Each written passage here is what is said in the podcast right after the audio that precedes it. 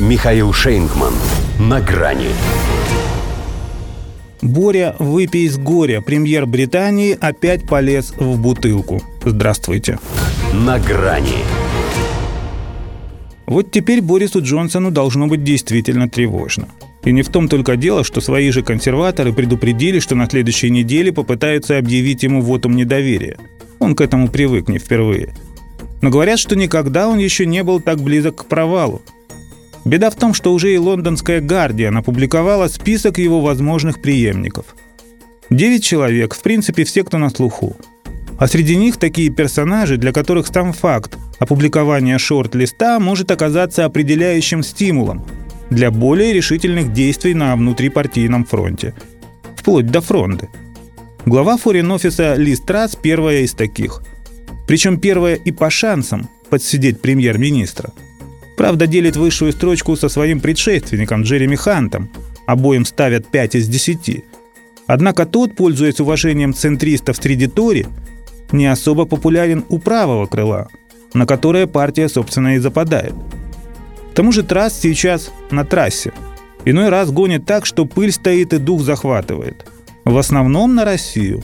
Но даже по характеру ее наездов на нас можно понять, что женщина она неприятная во всех отношениях. Права купила, а ездить нет. Зато и душа, и лицо, и мысли, а случалось, что и одежда тоже. В Эстонии, например, появилась в танке, а на Красной площади в мехах при плюсе. Строго по Чехову. С точностью да наоборот. SEO настолько на любителя, что даже соратники за истерично бесноватые заявления и весьма странную манеру публичных выступлений называют ее помешанной. Говорят тот же Джонсон, только в юбке – подразумевая, что они как хрен и редька. Одного поля ягоды. Другое дело, что хрен совсем скукожился и паник, рейтинг едва ли не в минус ушел. А она при всех своих минусах хоть не пьет. Впрочем, Боря вроде тоже завязал. Хотя в бутылку по-прежнему лезет. Какая отставка, возмутился он тут накануне. В нынешних твердит обстоятельствах, когда на Украине война, в Британии рост цен, уходить безответственно – Мог сказать «не хочу», «ни за что», «себя не уважать» или «обидно, я так старался». А он выбрал, пожалуй, самый неуместный вариант. И неубедительный.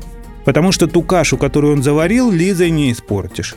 Она наверняка и в экономике разбирается так же, как в географии и истории. Так что добьет. Но Джонсон готов сражаться за каждый дюйм.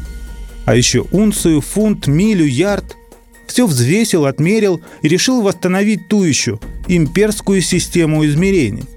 Будучи членом ЕС, Британия обязана была использовать европейскую метрическую СИ с граммами и сантиметрами. Теперь все. Приоритет колониальной привычки. Как он и обещал.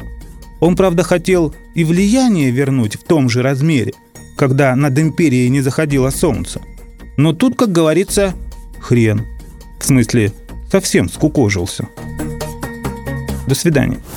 На грани с Михаилом Шейнгманом.